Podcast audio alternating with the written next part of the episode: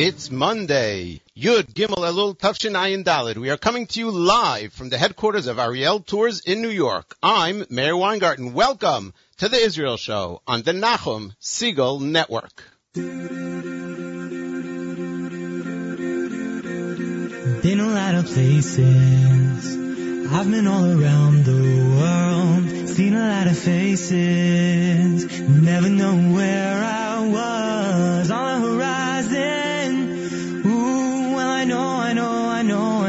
I know. So I'll be rising back home. No, we won't forget where we came from. The city won't change us. We beat to the same drum.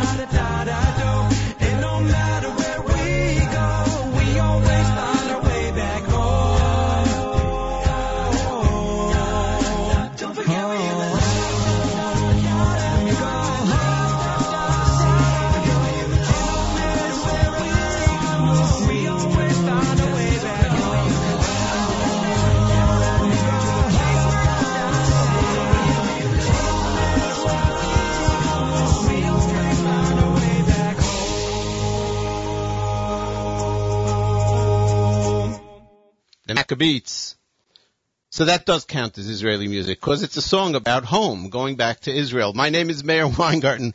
Welcome one and all to the Israel Show on the Nachum Segal Network. We are here live every Monday immediately following JM in the AM, 9 a.m. Eastern Time, 4 p.m. Israel time, and around the world.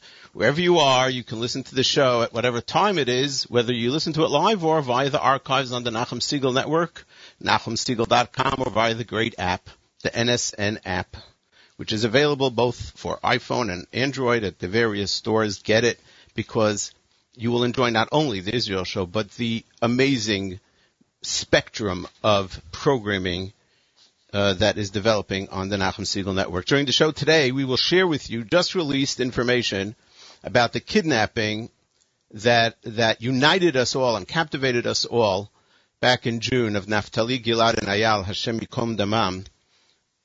The mastermind of that kidnapping was captured a few weeks ago and interrogated by the Shin Bet, and they have released some information which sheds light on what happened. So many of us are curious to know more details. What was their plan?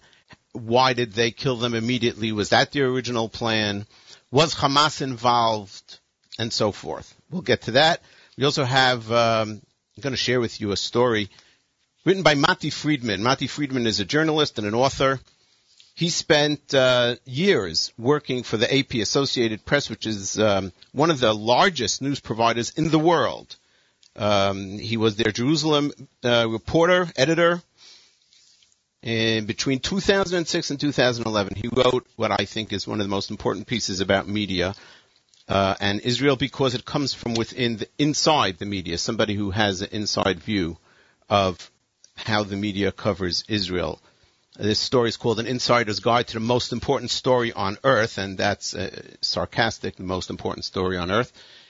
That's one of the points he's making in his article. We have a great Meir Milim segment. Meir Milim is back as we kick off the um, year three, season three of the Nachum Segal Network. We're back with a great Meir Milim segment and lots of Israeli music. Brand new, Naftali Kalfa and Aaron Razel um, coming out with a music which I guess is inspired by everything that happened this summer, the unity that we all felt and saw and were part of. It's called Achim Anachnu.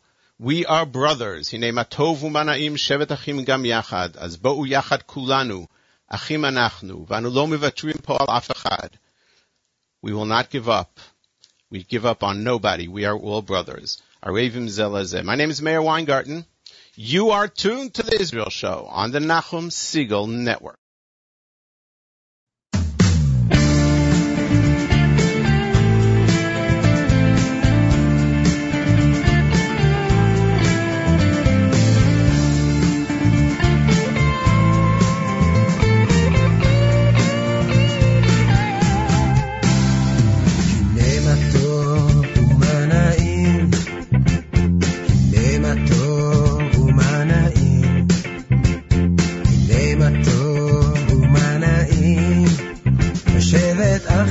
tanggal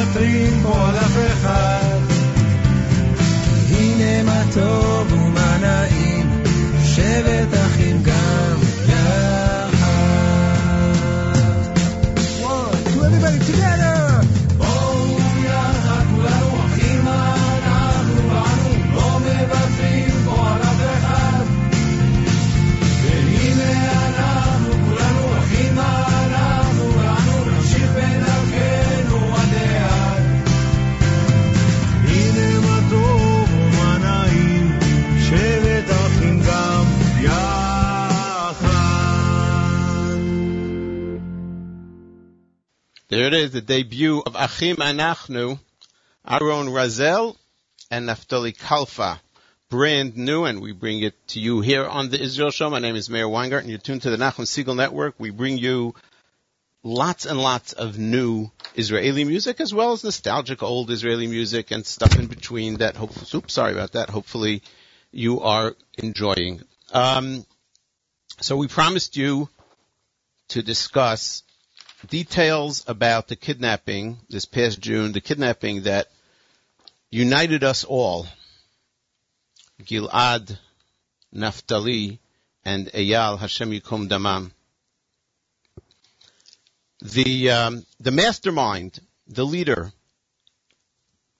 the initiator of this terror operation is um, a Hebron resident, an Arab by the name of Husam Kawasma. The Kawasma clan, the Kawasma tribe, we actually spoke about them several months ago, are a large tribe in Hebron that has many, many subdivisions and many of whom are involved in terror. Many of whom, maybe even most of whom, are active members of the Hamas. Husam Kawasma decided that it would be a good idea to kidnap an Israeli and hold him for ransom. And so he begins a process that takes months and months and months of planning out meticulously what he's going to do and how he's going to carry out this, this plan of his. He needs, first of all, money. Because he understands that to do this, he's going to need a car, actually two cars. He's going to need a car in which to kidnap the Israelis, and he's then going to need a getaway car. He'll dump the original car, get into a getaway car, and disappear. So he needs money for that. He needs money for ammunition and so forth. How does he get money? He contacts his brother. His brother, Mahmoud, lives in Aza and is active in Hamas, as is Husam. He asks his brother for financing. The brother who lives in Aza, he's no tzaddik either. He was in an Israeli prison because he was involved in a double homicide bombing which took place in 2004 in Beersheba. So he was tried in an Israeli court and he was sitting in prison. He had a 20 year prison sentence for his involvement. So why is he now free in Aza? Well, because he is one of the Gilad Shalit prisoner release. Prisoners who were released as part of the Gilad Shalit deal. And as time goes by, we realize how these people just went right back into terrorist involvement. I don't think anyone had any other opinion. I don't think anybody thought otherwise. But here we see it. One person was already murdered as a result of um, of a prisoner of the prisoner release on uh, on erev Pesach on the way to Hebron, and now these three boys are killed, and in part, the collaboration is with one of the Gilad Shalit released prisoners. So this brother in Aza, how does he get money to fund a terror operation in Hebron? He goes, yeah, he goes to a gamach. He goes to a terror gamach. It sounds crazy, but there is such a thing. There is such a thing as a terror gamach. I know it sounds funny. I'm, I'm sort of using a flippant thing, but the, these are foundations, supposedly f- charitable foundations in Gaza that are handled by the Hamas leadership and are available to terrorists to get money and fund their activities. And they get the money from Gaza, 220,000 shekel, I believe it is. They buy two cars, one for the kidnapping, one for the getaway. And two people are fingered to be the actual kidnappers. Marwan Kawasma, another member of this Kawasma family, and Amar Abu Aish. These are the these are the um, kidnappers that are still missing. By the way, the person who was caught, Husam Kawasma, he was the mastermind, These two, the two who actually did the kidnapping and the killing, are still missing. Now the question is, what was their plan? Did it go the way they wanted to? Did it go awry? What happened that night? And what happened after? We'll get to that right after the next song. School started in Israel last week. We'll play a few uh, school-related songs, children-related songs. This one is Kishiyeled Omer Lo. It's brand new from Doron Sheffer. We're debuting it here on the Israel Show. My name is Meir Weingarten. You're tuned to the Nachum Segal Network.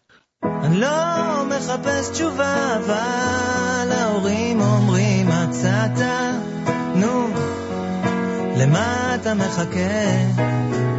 אני לא מחפש תשובה, אבל ההורים אומרים נשברת, נו, ממה אתה מדוכא?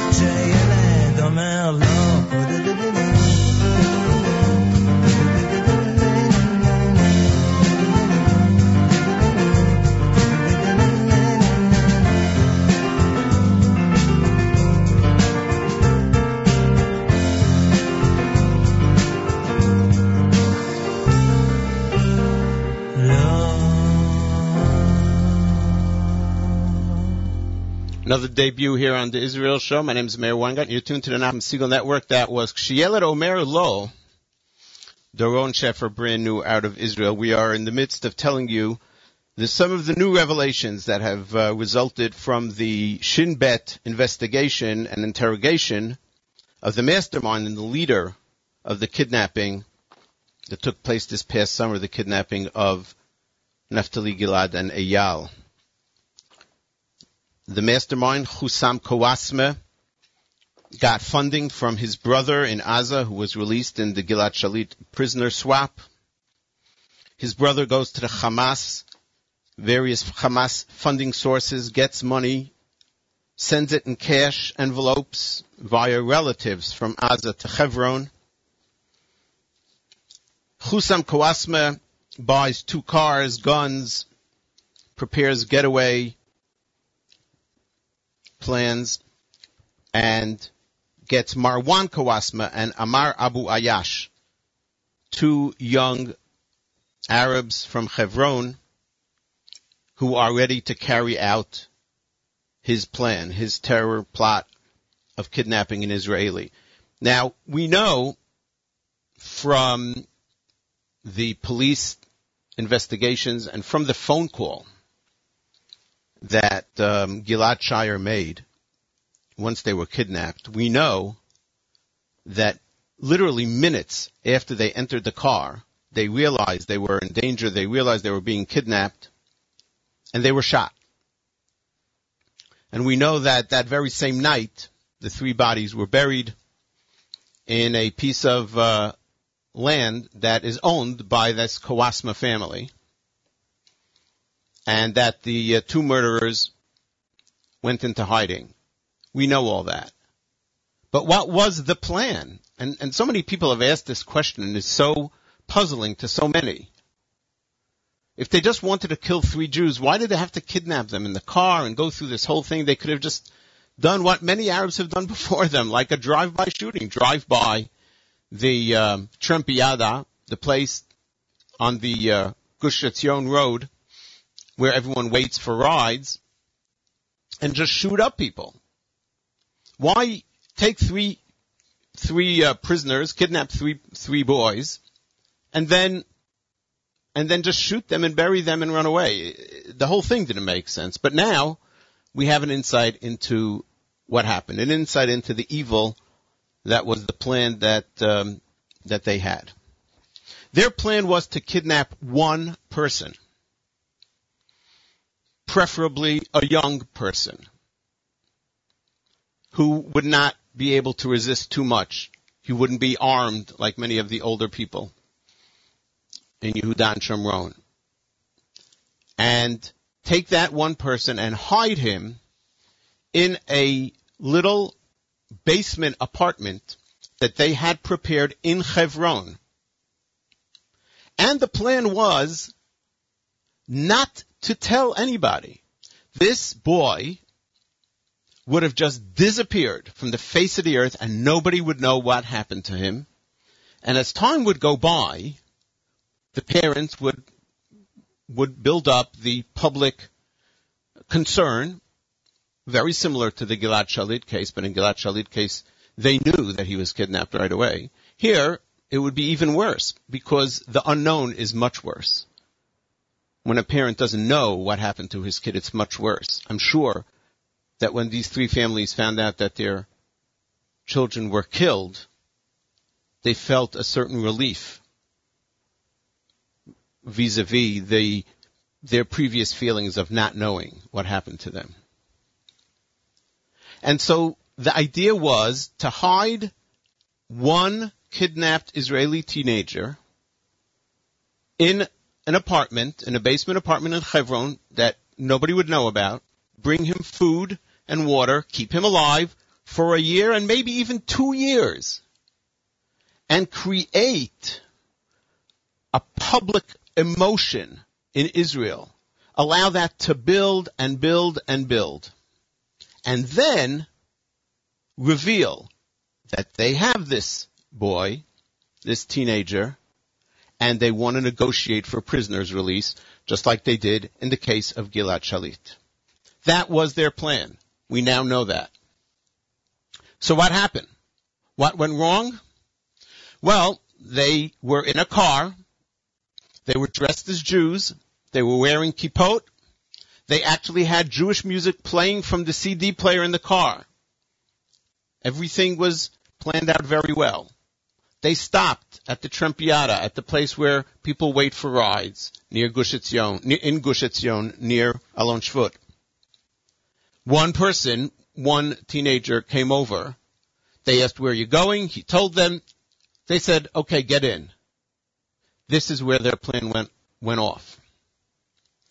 He knew that there were two other people waiting for a ride to the same area. So he said, hey, hey, come over. This guy's going to where we need to go. And so suddenly there are three people in the back seat of their car. And the kidnappers are panicked. they weren't planning on dealing with three. They weren't prepared to deal with three. And they didn't know what to do. They now realize that they're over their head. So, they start thinking what to do. And the first thing they do is that they tell them that they're kidnapped and they show them their weapons to scare them. Probably the plan originally was to start driving in the direction and lull the person into some sense of security.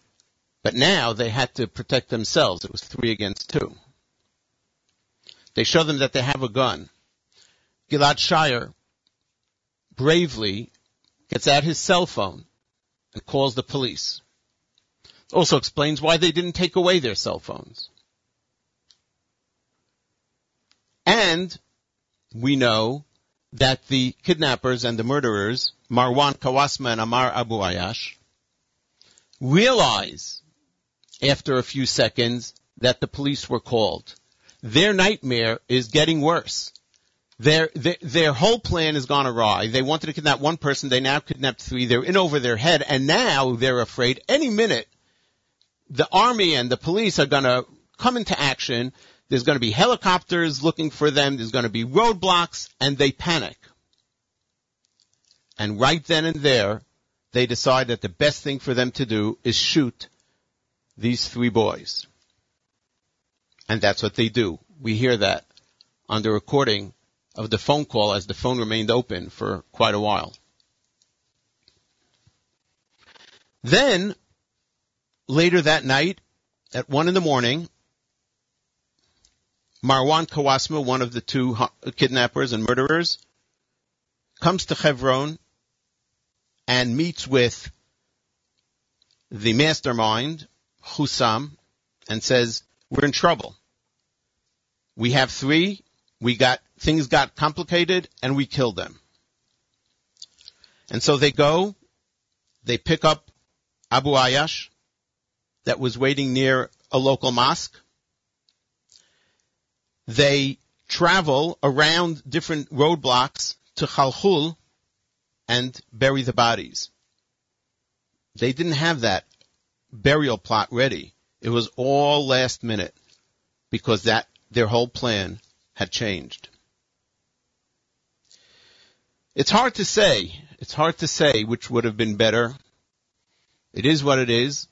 Would have been better had they their plan succeeded and we would be now several months into a situation where a young Israeli teenager, maybe Gilad, maybe Naphtali, is missing. We'd all be praying for him. We'd all be wondering what happened to him. His parents would be going nuts. Is it better that the situation came out this way? Who's to say? We don't know. We can't know. But we do know that that's what happened. And that is how Naftali, Gilad, and Eyal, Hashem Yikom Damam, were killed.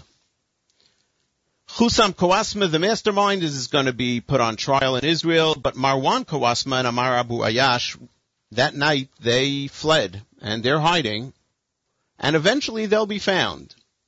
Unless they made it out of the country. Maybe they're in Jordan, maybe they're in Gaza. But if they're somewhere in Israel, they'll make a mistake at some point, and the Shin Bet will find them, and then they'll get their day. I would think, I would hope, I shouldn't say I would think, I would hope that Israel would institute a death sentence for people like this, but they won't. Let's just pray that when they're caught, they're not eventually traded in another prisoner exchange. And the cycle would just continue. Yoni Rechter and Avner Kenner wrote Kol Ode. It's a song about a parent bringing his kid to school for the first day. It's become part of Israeli culture as the school year begins. We have it here for you on the Israel Show. My name is Meir Weingarten. You're tuned to the Nachum Segal Network. Meir Milim segment coming up right after the song.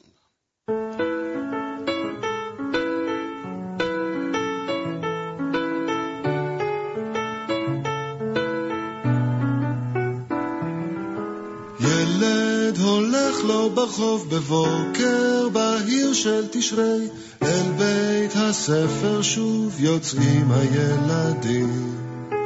גבר הולך אחריו, משגיח, רואה לא נראה, ורק אחר כך הוא עומד שם ורואה. איך עוד שנה פה נפתחת כמו כל שנה בסתיו, איך בן הולך לו לבד ואב בעקבותיו.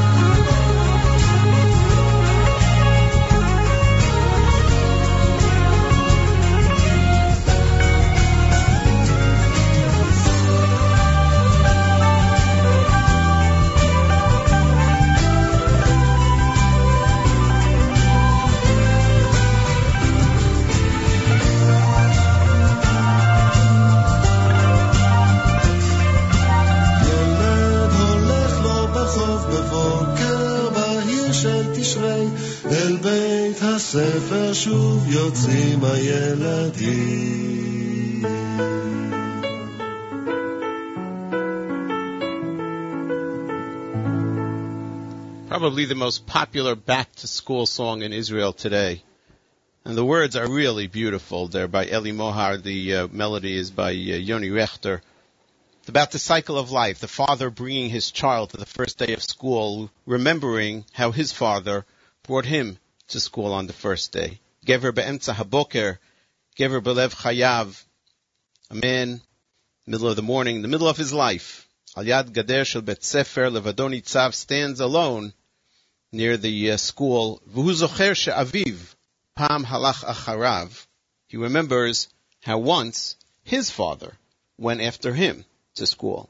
Hu menaseh lishmoa et kol tzeadav. And he tries to hear those footsteps of his father, the footsteps of the past. My name is Meir and You're tuned to the Israel Show on the Nachum Segal Network. As we promised, it's a brand new season here on uh, the Nachum Segal Network, and we have a brand new Meir Milim segment. In our Meir Milim segment, we shed light on a word or phrase in the Hebrew language. Meir Milim is inspired by the Galei Tzahal radio segments of Dr. Avshalom Kor and informed by the teachings of Dr. Lior Gottlieb. In the second part of the Shema, God makes us a promise. If we follow in His ways, we will be successful in business. In those days, business was agriculture, and doing well meant that the fields produced a lot, a hefty bounty.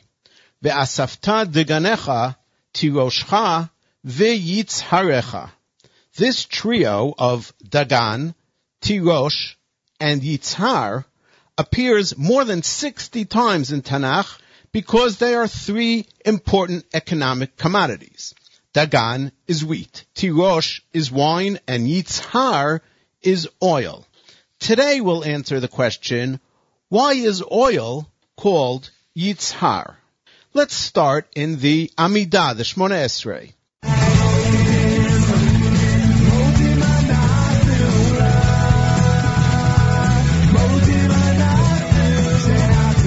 In the Modim, we thank God for His constant benevolence to us. Al niflaotecha v'tovotecha shebacholeit, the goodness that you show us all the time. Erev, vavoker, v'tzahoraim. Erev is night. Boker is morning. Tzahoraim is the middle of the day. And now to, yes, Bill Cosby. Noah, Who is that? it's the Lord. Noah, I want you to build an ark. What's an ark? When God gives Noah the work order for the ark, it includes a tzohar. Tzohar ta'asela teva. We do know what an ark is, but what is a tzohar? Most commentators agree that the tzohar in the ark was a window. So now we have three words. Tzohar, Tzahoraim, and Yitzhar. It's kind of hard to miss the common letters. Tzahar, Tzohar, Tzadi, Hey, Resh. But what's not so obvious is the common meaning. Yes, these three words have one thing in common, and that is light. Tzahoraim is the easiest. Noon is the brightest, lightest time of the day. Tzohar is the window, which let light into Noah's ark, which leaves us with Yitzhar, oil. How is oil connected with light? There are two possibilities. The obvious one, in ancient times, you lit up your dining room by sticking a wick into oil and setting it on fire. Oil produced light. Another possibility relates to the color of oil. It has that bright yellow color that reminds us of light and sunshine. Tzadi, Hey, Resh. They are all of one. Tzahorayim, Tzahar, and Yitzhar all relate to light. Let's take it to the next step. In Hebrew, it's not unusual for certain letters to interchange. The letter tzadi interchanges often with the letter zayin. For example, to scream or cry out, sometimes it's called a tse'aka with a tzadi and sometimes a ze'aka with a zayin. Something small is zair and sometimes tzair, which today we usually designate small in age, young, but actually means small in general. And it makes sense that these two letters can interchange. They sound very similar. Tsa and z. Try making the sounds with your mouth and you'll see why they're so close to each other. So it comes as no surprise that Zohar, light, is related to Zohar or Zoher. Zoher is something that glows, that emits light. In the Kel Malei Rachamim we say, Kizohar harakia, mazhirim umeirim. They are Zoher, they shine. And there's actually a lot more to the Zohar and Zoher connection and other words that are related to it. We're going to save that for next week. In the meantime, let's just wrap up and put a nice light on the whole thing. Tzohar is a window, and modern Hebrew use that way as well. Tzahoraim, both in Tanakh and in modern Hebrew, means midday, noontime, when the sun is at its highest. And Yitzhar is oil, oil that looks yellow and shiny like the sun and with which we produce light. This segment was summed up pretty much in one sentence by the Ibn Ezra in his commentary to that pasuk in Parshat Noach, which talks about Sohar Tasela Teva.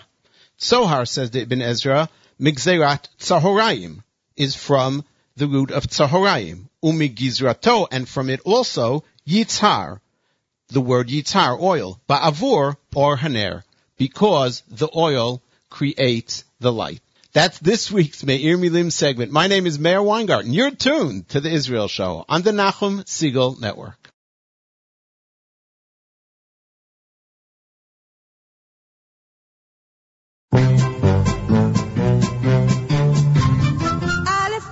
ב' זה בית, ג' זה גמל גדול, מהי ד' זוהי דלת שפותחת את הכל.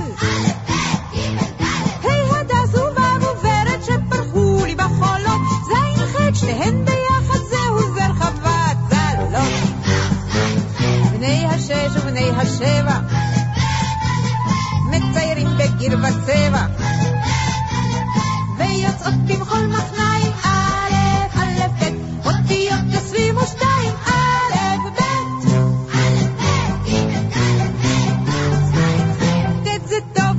זה יופי, כ' זה כן ולמד לא, מ' ונ' זה מן ונופת, קח לך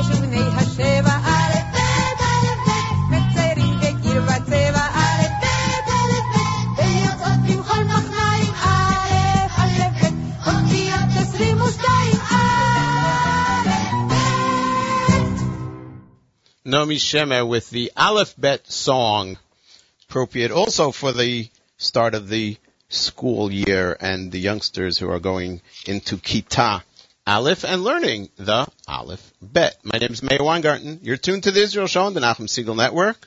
Thank you so much for making us a part of your day. Uh, tell your friends, tell your acquaintances, tell anyone who you think will enjoy this type of programming, information, news from Israel, insight and inside the Israeli scene and both um, in actualia, as they say, and in music. Our Facebook page, facebook.com slash the Israel show is a great place for you to interact with us uh, during the show and uh, during the week. We have 246 likes. We are so close to 250. Tell anybody uh, you know that might uh, appreciate it to go to facebook.com slash the Israel show and like the page. Not, it's not about liking a particular post. It's about liking the actual page. Okay, now that we've done that shameless plug, um, I think that um, Mati Friedman, a journalist and an author from Israel, who last week released an article in Tablet Magazine online. We'll post a link to it on the Facebook page. It's called An Insider's Guide to the Most Important Story on Earth. Now, the most important story on Earth should be in, in quotes because he's saying it cynically. He means the uh, Israel-Arab conflict and how the media has made it the most important story on Earth when by far it is not. Well, let's tell you first about Mati Friedman who wrote the article. He was um, a reporter and editor in the Jerusalem bureau of the AP, Associated Press, which is one of the world's largest news providers. He he worked for them between 2006 till the end of 2011, so he was there for for quite a while. He lived in Israel since 1995. Um, and this is a relatively long essay that he wrote. I'm going to try and sum it up and give you some quotes. The basic concept of it is that the media in Israel, it's not just that they're biased. No, the media in Israel have a story to tell, and whatever the facts are, don't matter to them. They're going to tell the story. The story is that there is a Nebuch victimized people called the Palestinian people, and there are a terrible, evil people called the Jews who are in a state called Israel. And the Jews want to hurt and kill these poor Palestinian people and steal their land. And the Palestinians are just innocent victims. That's the story that they want to tell.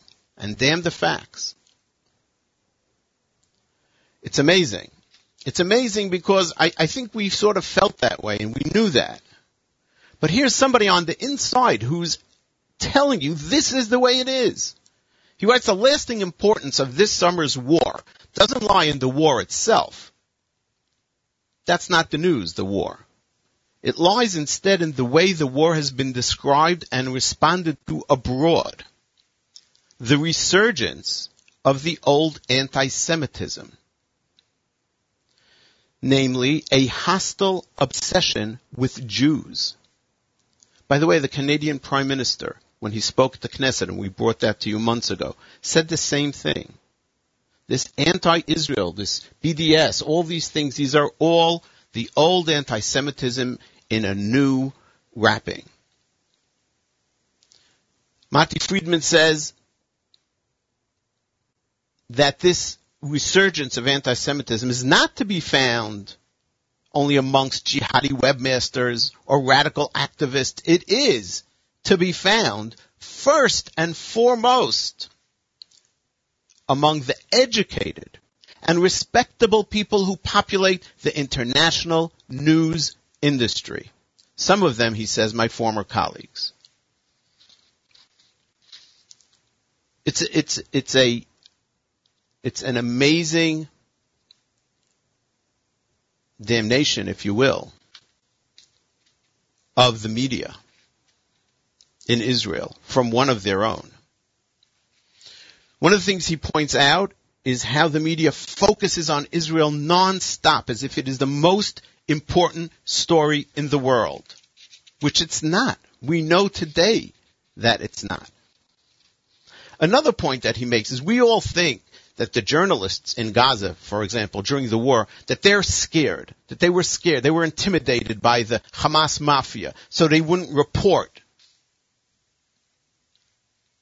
He writes, if, if critics imagine that journalists are clamoring to cover Hamas and are stymied by thugs and threats, it's generally not so. It's not what we think. It's not that they're intimidated.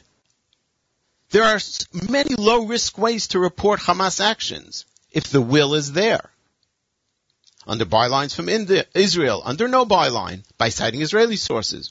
Reporters are resourceful when they want to be. The fact is that Hamas intimidation is largely beside the point because the actions of Palestinians are beside the point for the journalists. Most reporters in Gaza believe, listen to this, their job is to document violence directed by Israel at Palestinian civilians. That is the essence of the Israel story for the reporters. That's the way it is. Here's a great example. And, and, and quite frankly, to me, it was shocking. He writes that in early 2009, two colleagues of his, and he was working at the AP, one of the largest news sources. Any pick up any newspaper almost in the world, and most of the information doesn't come from. They don't have enough reporters to cover the world. They get it from news services, and there are two big ones, and one of them is AP, Associated Press. So he writes that in early 2009, for example, two colleagues of mine obtained information that Israeli Prime Minister Ehud Olmert had made a significant peace offer to the Palestinian Authority several months earlier. And the Palestinians had deemed it insufficient. This is a well-known story. We know this story. Ehud Olmert was ready to give it almost all away just before his term ended in scandal. And Abu Mazen, Mahmoud Abbas, never came back with an answer. That's what we know. But this had not been reported yet, he writes. This was a scoop that AP had at that time. And it was or should have been one of the biggest stories of the year.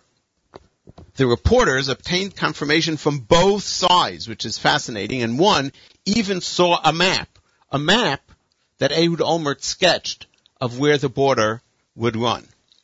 But the top editors, listen to this, at the AP Bureau in Israel, decided that they would not publish the story.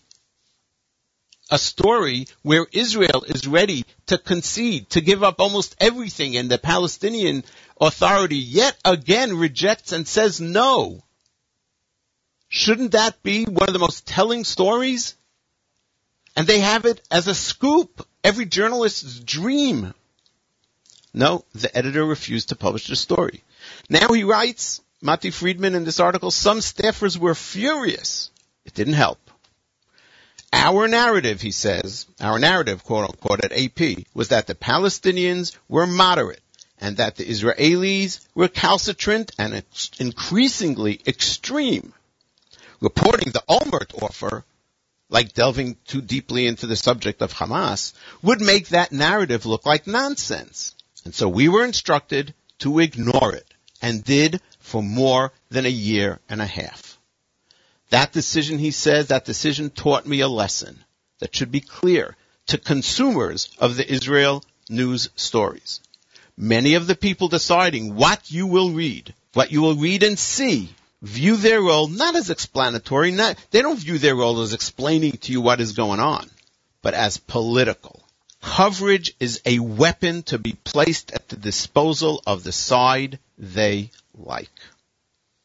This is from the inside. This is a journalist that worked for five years in the Jerusalem Bureau of Associated Press who finally opens up and blows the lid off of the insane, not only bias, but agenda that the media, the world media, and the message that they give has. Did you hear about this? Yeah, here and there there were reports about this article, but I don't think it's going to make much of a difference yet.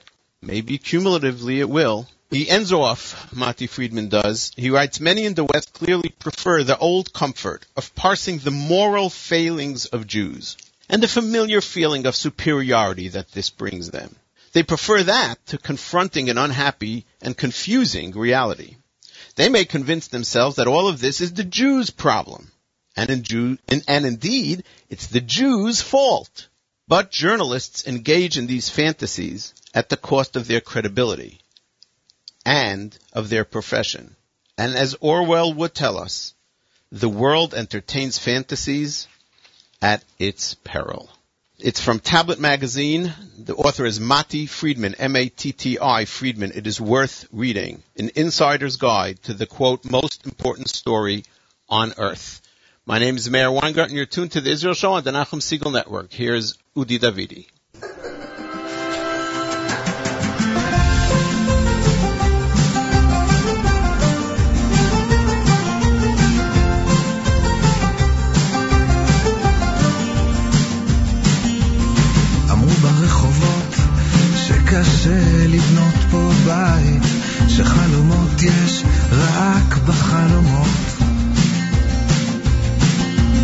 סופות גדולות יבואו גם עלינו, אמרו שנשם בלי להבות, ויש אחד שאומר שלא תמיד מוכרח להיות ככה, בלילה חשוך, פנס אחד ברחוב,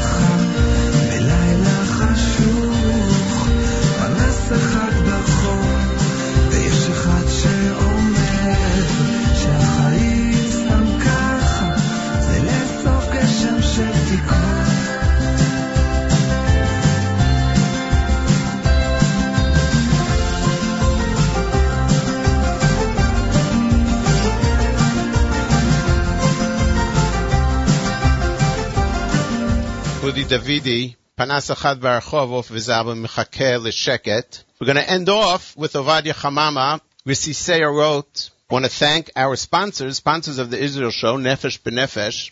They provide Olim with uh, need-based financial aid, employment resources, assistance with governmental absorption, community-based guidance and support. Know that the Chaver Knesset Lipman, the member of Knesset, who made Aliyah with Nefesh B'Nefesh, is on a speaking tour in our area. Check out their website, nefeshbenefesh.org, nbn.org.il,